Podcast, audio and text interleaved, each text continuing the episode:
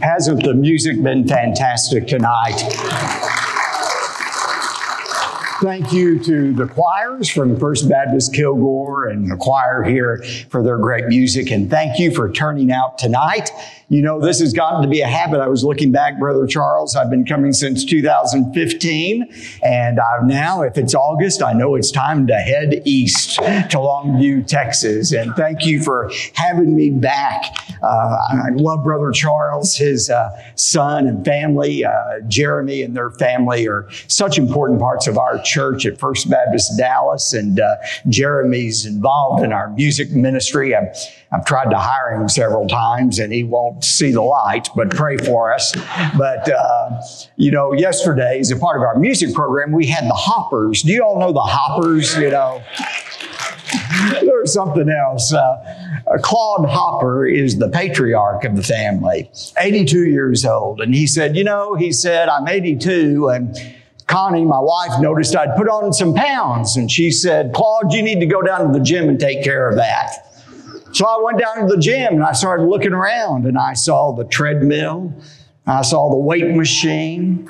I saw the bicycle and I said to the attendant, where is the machine that is going to make me look attractive to the ladies? the attendant said, well, sir, that machine we keep out in the lobby. It's called the ATM machine.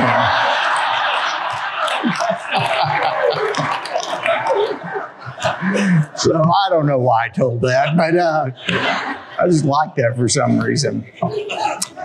It's good to be with you. It's good to laugh in God's house and have a good time celebrating. But tonight, what I'm going to talk to you about is something very, very serious. I want you to have your Bibles ready. You know, it was Vance Havner who said the job of the prophet is to comfort the afflicted and to afflict the comfortable.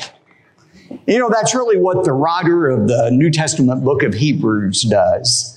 He, first of all, offers comfort to those Christians who are being afflicted. These first century Christians, many of them had come out of Judaism. They had embraced Christianity, and yet they were being afflicted, persecuted for their belief. And some of them were in danger of going back into Judaism and and the writer says, don't do that. Why would you go back into an inferior system? Jesus Christ is the perfect high priest. He is a superior priest who has offered a superior sacrifice and has obtained a superior salvation. And then beginning in chapter 10, verse 19, he says, just think about all that Christ has done for you. He has established a pathway to God. He has become a high priest who offers us comfort and direction and help in our time of need. In light of those things, let us draw near to God when we're being afflicted. Let us hold on to our hope. Let us stay close to other Christians in the body of Christ. That's the comfort that he is offering the afflicted. But then comes the question, what happens to Christians who don't respond that way to problems, difficulties, temptations? What about Christians who allow problems and temptations to drive them away from God instead of closer to God? What about those Christians, and you know them, who instead of holding on to their hope, they let go of their hope? What happens to Christians who instead of staying close to other Christians and the church, they separate from other Christians and isolate themselves from the church? What happens to Christians like that? And that's where the prophet engages in afflicting the comfortable. Look at Hebrews chapter 10, verse 26. This passage we're going to look at tonight is to me the most terrifying passage in all of the Bible. It's the most severe of every warning you'll find, not only in the book of Hebrews, but in all of the New Testament. Let me read the warning to you. Perhaps these are verses you have wondered about for a long time. Look at what the writer says beginning in verse 26. For if we deliberately sin after receiving the knowledge of the truth, there no longer remains a sacrifice for sins, but a terrifying expectation of judgment and the fury of a fire about to consume the adversaries. If anyone disregards Moses' law, he dies without mercy based on the testimony of two or three witnesses. How much worse punishment do you think one will deserve who has trampled on the Son of God, has regarded as profane the blood of the covenant by which he was sanctified, and has insulted the Spirit of grace? For we know the one who has said, Vengeance belongs to me, I will repay. And then again, the Lord will judge his people. It is a terrifying thing to fall into the hands of the living God. People debate this passage. They wonder is the writer talking to Christians or is he talking to non Christians? I mean, maybe you think, well, that's kind of splitting theological hairs. It really doesn't matter to whom it's written. All scripture is inspired. It doesn't matter uh, who he's referring to here. Oh, yes, it does. I mean, just imagine you go to the pharmacy to pick up a prescription and you're standing there at the counter and the pharmacist says, May I have your name? You say, Oh, that's not important. Any of those packages up there will work just fine. No, if you're going to take medicine, you want to be sure it's medicine prescribed for you. Uh, taking somebody else's medicine not only will hurt, uh, not be a help to you, it can actually hurt you. You need to know for whom the prescription is written. The same thing here. It's very important to know whether or not he's talking to Christians or non-Christians here. There are some people who say he's talking to Christians. And the sin that he's warning Christians about is apostasy, giving up your belief in Christ, falling into sin and disobedience. And they're say, he's saying that if you do that, these people say, a Christian who falls into sin, gives up his faith, will lose his salvation. There's no longer a sacrifice for sins. They say it's similar to the warning in Hebrews 6. For in the case of those who have been enlightened and become partakers of the Holy Spirit and then have fallen away from God, you cannot renew them again to repentance. People who believe this say, just as people in Hebrews 6 lose their salvation, he's talking about Christians who lose their salvation. Now, I will admit there are passages in the Bible that sound like that, and this is certainly one of them until, until you look at what other scripture teaches. Scripture is the best interpreter of other scripture. And Hebrews 7 verse 25, remember what the writer says? He is able to save forever those who draw near to God through Christ. God saves us forever. If salvation can be lost, then it's not forever, is it? Remember what Jesus said in John 10, 28 and 29? For I give eternal life to them, and they shall never perish. No man shall snatch out of my hands those whom the Father has given to me. Listen to me, ladies and gentlemen. Becoming a Christian is not a case of my reaching up and grabbing hold of God. Salvation is when God reaches down and grabs hold of me. And when God grabs hold of you, He never, never lets go. Now, this is not talking about Christians who lose their salvation. Well, other people say, well, then it must be talking about non-Christians. These are non-Christians who are close to being saved. They've been enlightened. They've heard the truth. They maybe join a church. They're close to being saved, but they've not made that final step of trusting in Christ as Savior. And then they fall away. And we all know people like that. People who may be professors of Christ, but they're not possessors of Christ. And we see that all the time. I just read in the news a couple of weeks ago. You probably saw it. Well-known Christian author wrote a best-selling book 20 years ago. Josh Harris. I kissed dating goodbye. Strong Christian, everybody thought, and now he says, I'm no longer a Christian. He's given it up. Uh, another uh, member of a well-known praise group, uh, Christian uh, song group. Uh, they've announced that they're not a Christian, and people are all shaken up about it. Let me give you a little word of advice. This is just extra, won't cost you anything. Don't base your faith on a 20-year-old praise singer and a praise band, okay? Don't, don't, don't do that. People are all shaken up about that. Well, they professed to be Christians, but they weren't Christians. You know, Jesus talked about that in Luke chapter 8. Remember the parable of the soils? He talked about the seed that was scattered and fell on four different types of soil. The seed represents the Word of God. The different soils represent different conditions of the human heart. And some of the seed, remember, fell on the shallow soil. It looked fine, but what you couldn't see was there was a thin bed of limestone right underneath the soil. So the seed was implanted. It beginning, it began to grow, but because of the limestone, it never developed a root system. It sprouted above the ground, but when the hot Palestinian sun appeared, it started to dry out the plant, caused it to wither and die because it had no root system from which to draw the moisture that it needed. That's a picture of what some people do the Word of God. They come close to embracing it. They make professions of faith, but they have no root system. They are not truly saved. And then when persecution, problems of life appear, their faith withers away. Some people say that's what he's talking about here. People who are close to being saved, but are not saved. And yet, the context and even the text itself doesn't allow for non-Christians to be the subject of this passage.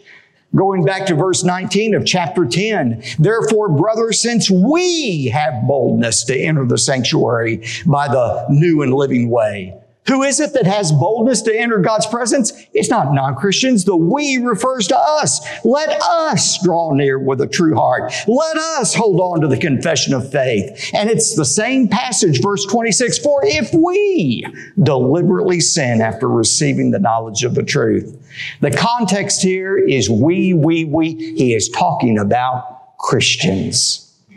Well, Pastor, are you saying then that a Christian can lose his salvation? The key to understanding this passage is understanding the kind of sin he's talking about. And it's right there in verse 26. For if we some passages say, translations, willfully. My text here says deliberately.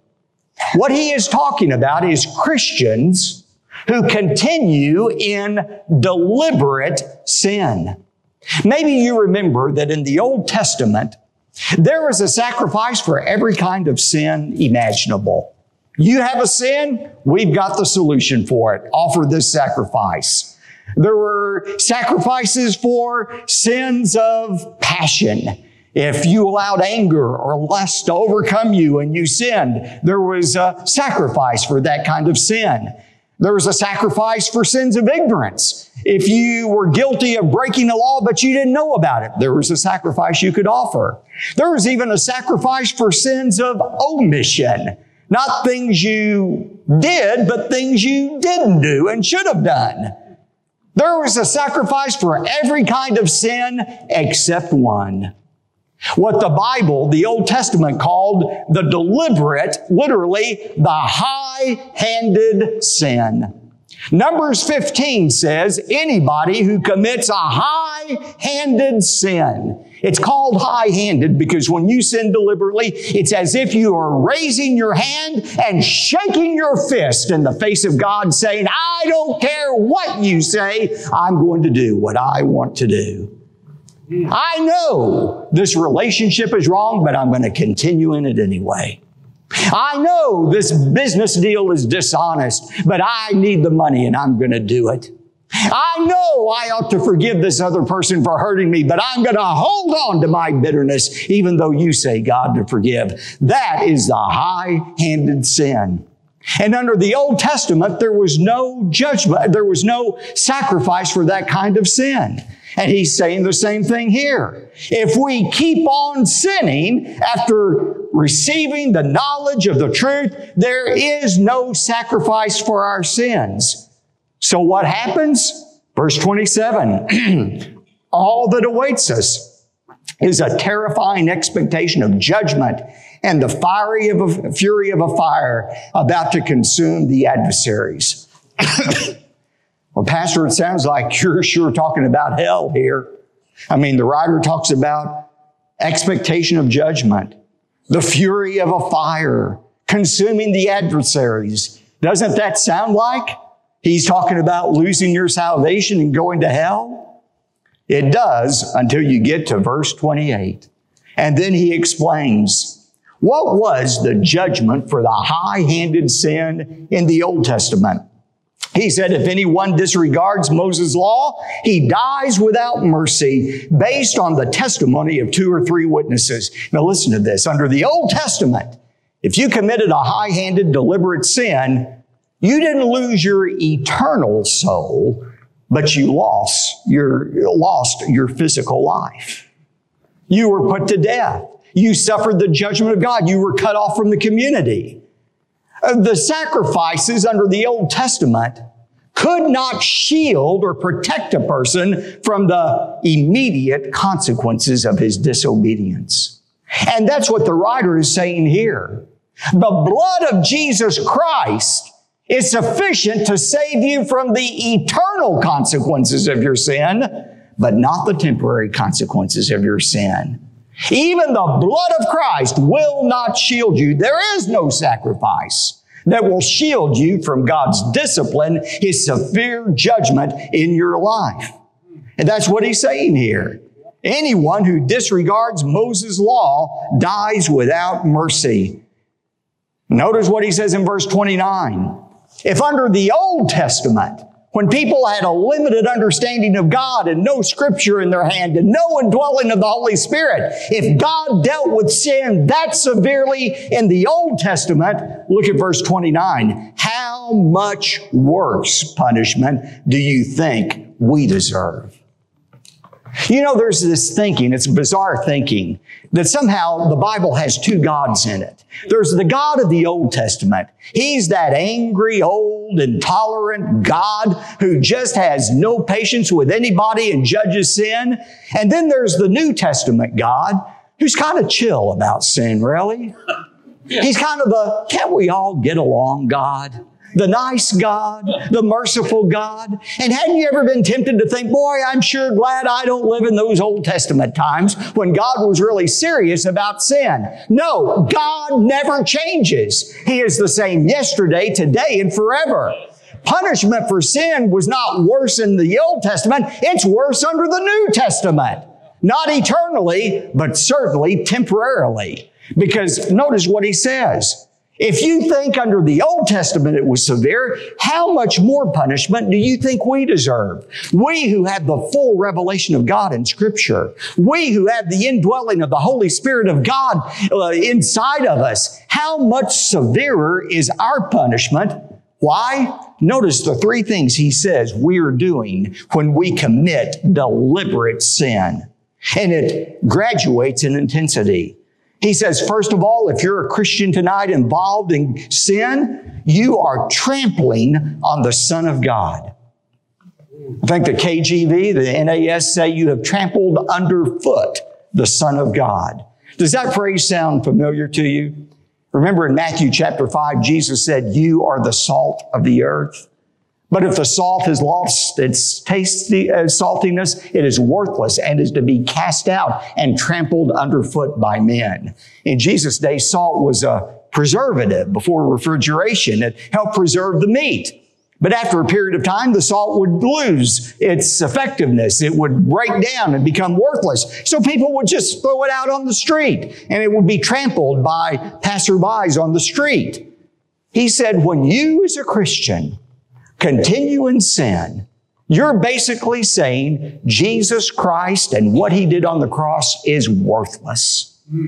You're saying sin is really not a big deal. I'm going to continue in it anyway. If it caused my sin for Jesus to be nailed on the cross, so what?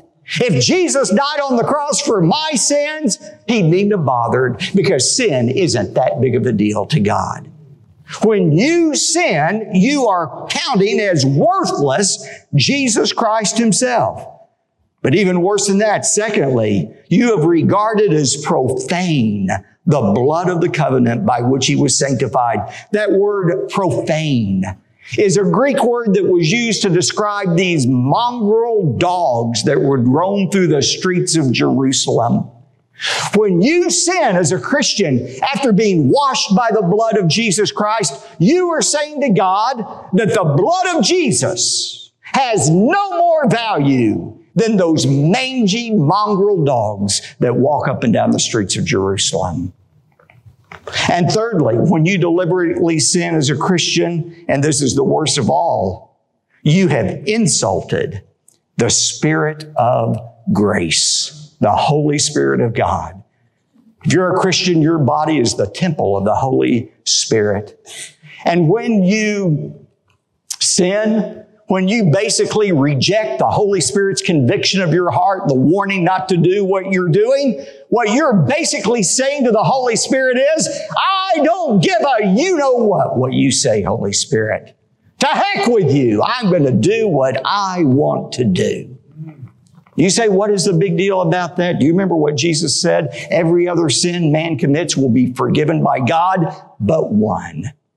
Blasphemy against the Holy Spirit will not be forgiven.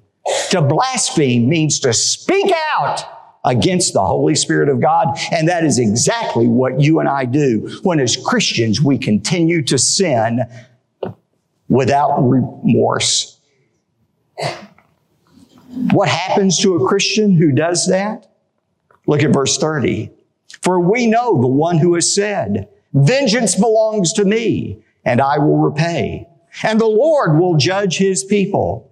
It is a terrifying thing to fall into the hands of the living God. When he talks about we as Christians who sin are going to fall into the fire of God's judgment, what does he mean? In the Bible, fire is not just a symbol of hell, it's a symbol of God's judgment. It's a symbol of loss. In the Old Testament, when you sin deliberately, you lost your physical life. But the punishment for us is much more severe than that. Let me mention four things you are in danger of losing if you continue to deliberately sin against God. First of all, the loss of your influence for Christ.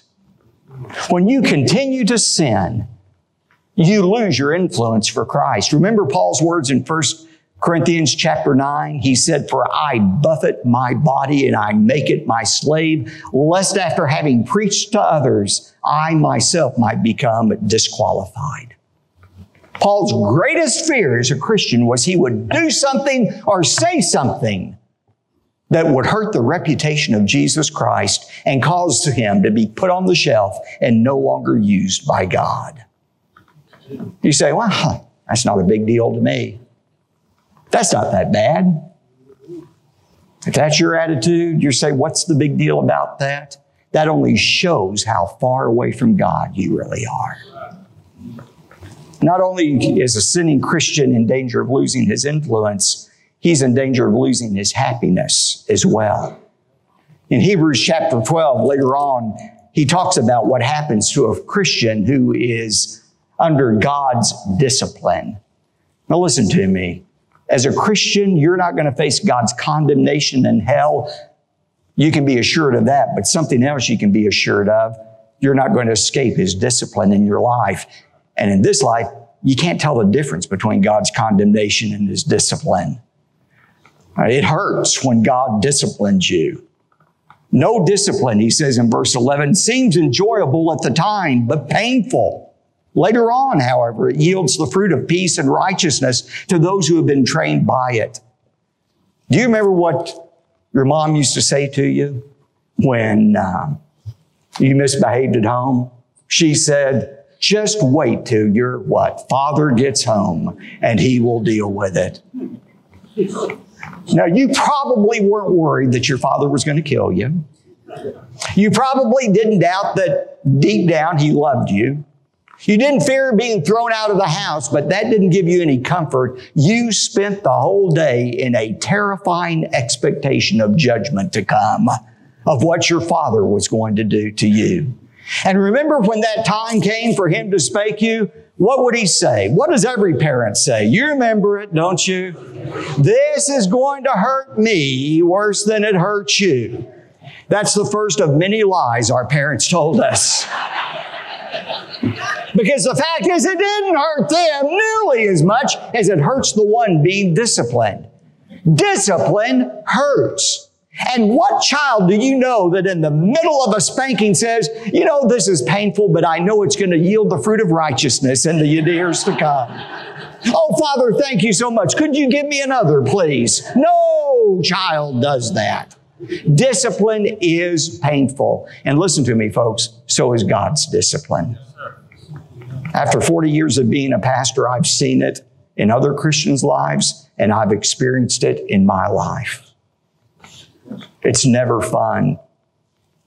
God's discipline can remove every ounce of happiness you have. I've seen God deal with other Christians severely, either causing or allowing the loss of a job, the loss of health, the loss of a mate, a child, a grandchild. No, I'm not saying every time those things happen, it's a result of God's discipline, but sometimes it is. For whom the Lord loves, He disciplines. And you listen to me tonight. If you continue in deliberate sin against God, He loves you too much to allow you to continue in that sin without sending severe discipline into your life. Unrepentant sin not only causes us to lose our influence, our happiness, sometimes it results in the loss of life. 1 John 5 16 talks about there is sin unto death. Sometimes a Christian can be so stiff necked and rebellious against God and such an embarrassment to the kingdom of God that God says, enough. I'm going to take you home with me where you can't do any damage to the cause of Christ. Again, not every Christian who dies prematurely dies because of God's discipline, but some of them do. 1 Corinthians 11 talks about those who have fallen asleep because they were abusing the Lord's Supper. Sometimes God will take your life. You know, sin unto death.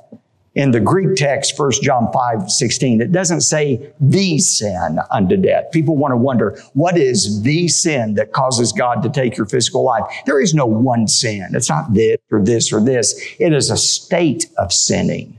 It's when your conscience is so seared, your conscience is so hardened against God that you've reached that line that God can no longer speak to you. You can no longer hear Him and God takes you home.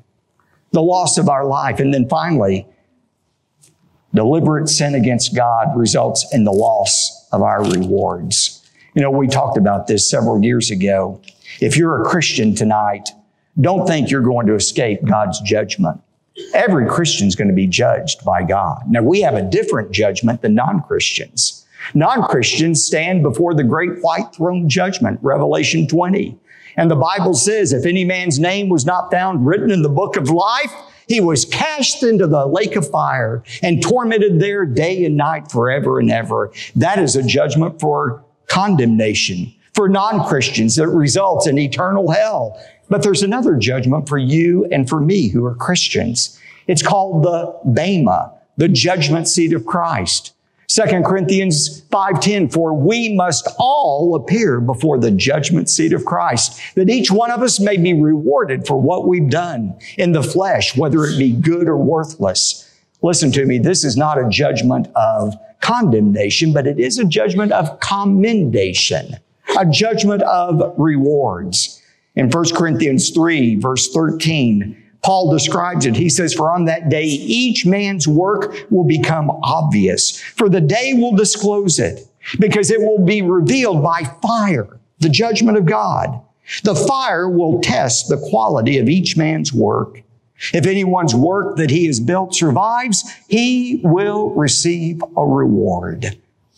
God is going to evaluate us, reward us based on the things He has entrusted to us the time, the treasure, the money, the opportunities. How did we spend those things that God gave us?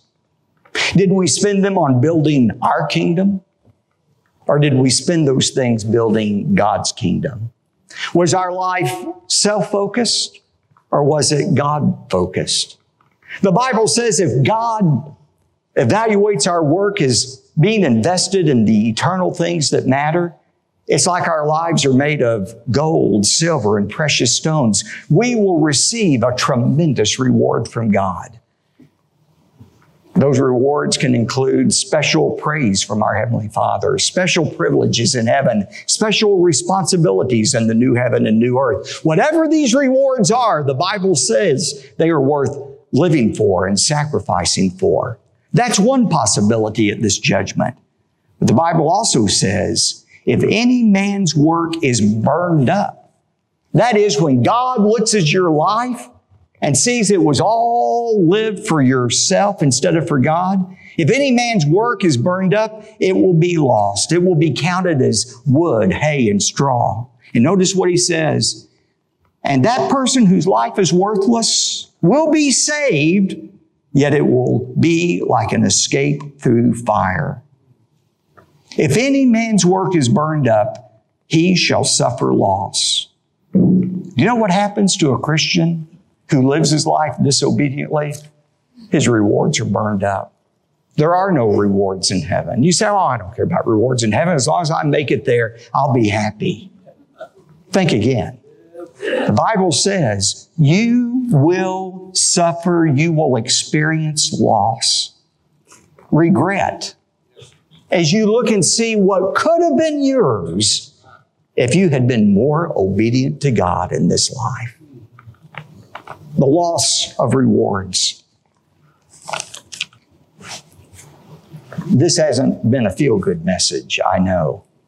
But the writer does leave on a note of hope. Notice verse 32. What if you're a disobedient Christian who's living apart from God? Is there any remedy for that? Yes, there is. Verse 32. He says, first of all, remember your past. Verse 32, remember the earlier days when after you had been enlightened, you endured a hard struggle with sufferings. He goes on to describe what they had done in the past. Remember, when you went through affliction before, you held on to your hope. Your faith remained intact and God was faithful to you. Why in the world would you want to shake your fist in the hand of a God who has been so good to you in the past? Remember your past. But then he says, remember your future. Look at verse 35. So don't throw away your confidence, which has great reward. For you need endurance so that after you have done God's will, you may receive what was promised. For in yet a very little while, the coming one will come and not delay. Remember your future. Jesus Christ is coming back and he's coming back soon to reward the righteous, to punish the unrighteous. Live your life in anticipation of that soon coming of the Lord. I told an interviewer today, she said, Do you think you're going to live to see the return of Jesus Christ? I said, It doesn't matter. She said, Well, what do you mean? I said, I'm 64 years old. In 30 years or less, either he's coming or I'm going, but the end is coming soon for me. And it is for you as well.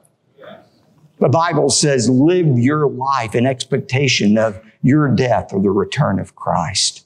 Don't give up the reward that God has planned for you from your willful, sinful disobedience.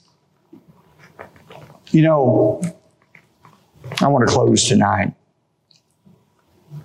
with three simple questions for you that are really the application of this message. Question number one What are you doing in your life right now you know that God wants you to stop. What is it that you're doing in your life right now that you know God wants you to stop? Isn't it amazing how quickly it comes to mind? Question number two What is it you're not doing in your life that you know God wants you to start?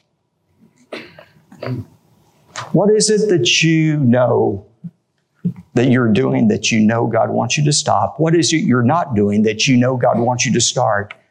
And the final third question, what is keeping you from beginning today? For if we deliberately sin after receiving the knowledge of the truth, there no longer remains a sacrifice for our sins, but a terrifying expectation of judgment and the fury of a fire about to consume the adversaries. For it is a terrifying thing to fall into the hands of the living God. Let's bow together in a word of prayer and ask nobody to move or stir for any reason. Every head bowed, every eye closed. I don't think it's an accident that you're here tonight. For some of you, some of you, you are a part of a church.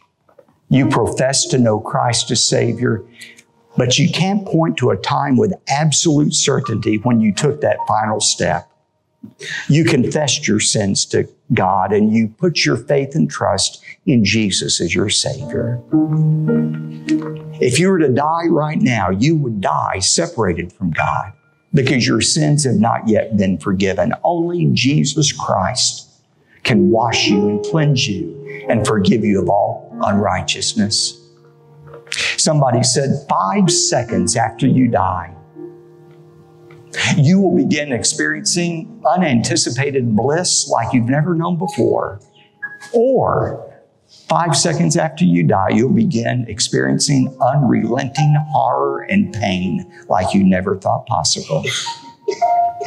But if you wait until five seconds after you die, you've waited too long. Today is the day of salvation. Right now is the time to make certain your sins have been forgiven. And if you're not sure about that, let's make sure tonight.